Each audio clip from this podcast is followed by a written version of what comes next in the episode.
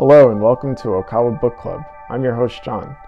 Today I'd like to talk about Master Okawa's latest book, An Unshakable Mind How to Overcome Life's Difficulties, which will be released on November 30th.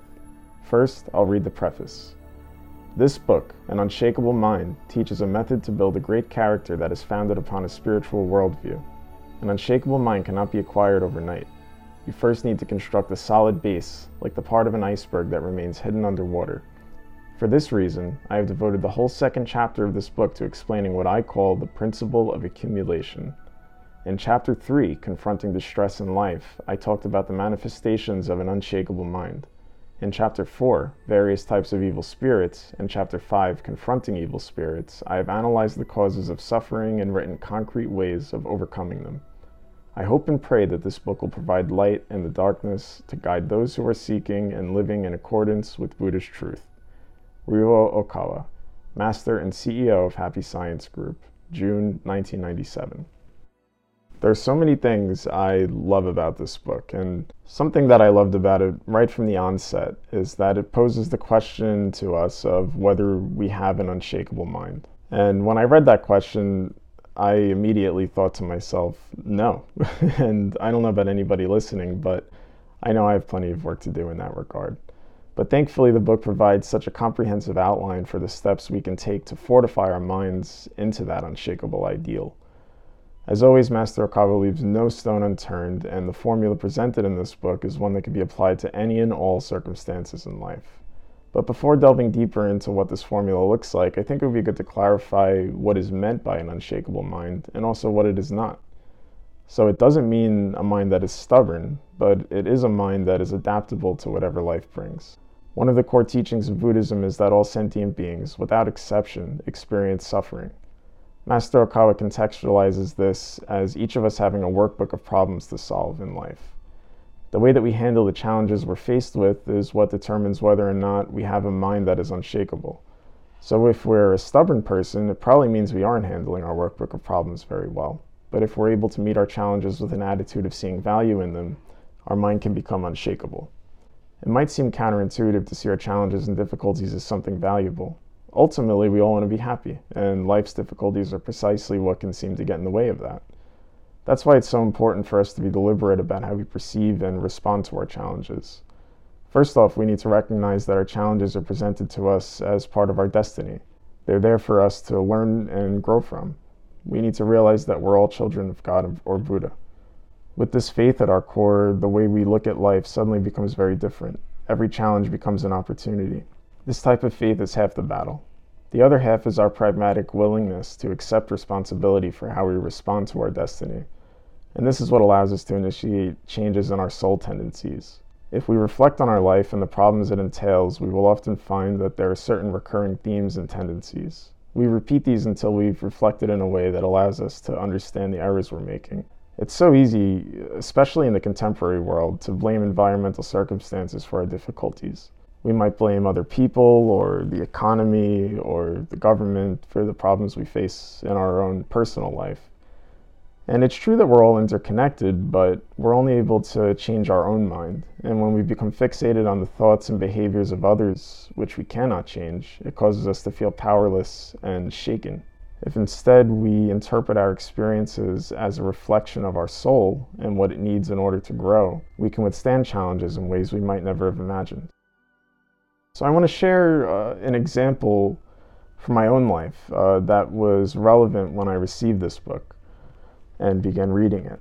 So, just prior to reading this book, I had been in a conversation with a relative, and they had directed some criticism toward me, and I felt it was pretty unfounded, and I was kind of upset about it. So, after that exchange, I was feeling a bit shaken in my mind. Uh, that person is so ignorant, they should keep their opinion to themselves. I was feeling frustrated that I had to deal with this person kind of on a regular basis. I saw them frequently, and I was just feeling angry. And so that was the state of mind I was in when I opened this book up. And as I was reading the book, I saw that it happened to address that specific topic uh, in depth of you know, our ability to withstand criticism is such an important thing. And we can learn a lot from criticism. And this doesn't always mean that the criticism directed at us is accurate, but it means we have the opportunity to view it from different perspectives and look deeper into it. So while reading this book and reflecting, I considered what the book teaches about viewing ourselves and our circumstances from multiple perspectives. So the way we view ourselves isn't necessarily going to be how others view us. In the case of the situation that I just described before, reflection helped me recognize that the person that I was angry with likely viewed me in a negative way for a variety of reasons, some of which were due to interactions I had with them in the past. I recognized that, in all honesty, I hadn't always been very positive in my interactions with them over time. And without necessarily meaning to, I also had likely made them feel insecure about themselves on many occasions. And then some further reflection showed me that I've had a similar process with numerous people in my life. And so that indicated that there's a soul pattern that I need to deliberately revise and be more mindful about. And after reflecting in this way, I came to view the other person not as an unfortunate annoyance, but just as a reflection of my own soul that was there to teach me a karmic lesson. And I slept well after that. And it's interesting because this book discusses sleepless nights and insomnia and like how to manage that, which, uh, if that's something you experience, this book has some really incredible guidance for that. But so after sleeping well, uh, which I don't always sleep well, uh, the next morning I received some news that was indicating that some circumstances were changing in my life that would result in less contact with that person I had described earlier. And that's kind of blew my mind. I was amazed. Like, once I had reached this kind of karmic equanimity about the situation, then the circumstances of my destiny and my life literally changed and it, it's as though my soul and God or Buddha were waiting for me to reflect in this way and come to this insight and as a way for me to move forward. So this is the power of Master Okawa's teachings and it's beyond just something that we're rationalizing and like thinking about. It's really something that has a spiritual potency an Unshakable Mind is just an outstanding book, and it provides us with the tools to dispel ignorance and to accept and then change our destiny. And we, don't, we need only to accept that we are children of God or Buddha and to accept that we are responsible for taking a pragmatic approach to the challenges we're faced with. The book is filled with wisdom and really does provide outlines for how we can address a variety of challenges. There's something for everyone in this book, whether you struggle with anxiety, insomnia, finances, family problems, all of the above, or other things. The solution is in this book and in the broader teachings of happy science. And I would highly recommend, uh, if you do decide to read this book, to also read other books like The Laws of the Sun, uh, The Nine Dimensions, uh, or Laws of Eternity, and really all of them. I mean, there's so many, but worry free living is an excellent one. Uh, the laws of happiness certainly is an important one. The strong mind, invincible thinking. All of these books each contain a core set of teachings that are interrelating. So there's so much more I could say about this book, but I feel that Master Okawa wrote it and said it better than I ever can.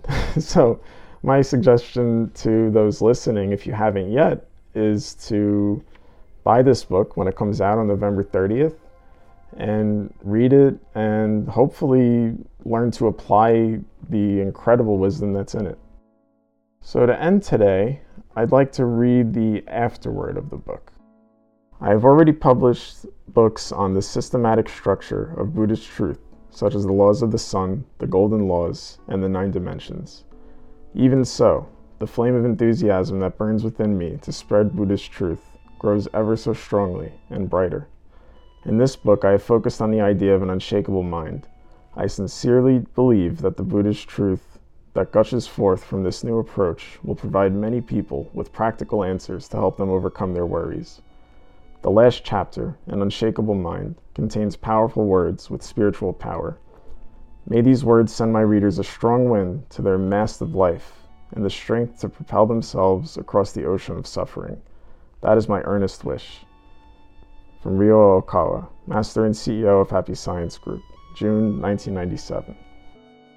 An Unshakable Mind will be available from November 30th at major bookstores such as Barnes & Noble and Amazon.com.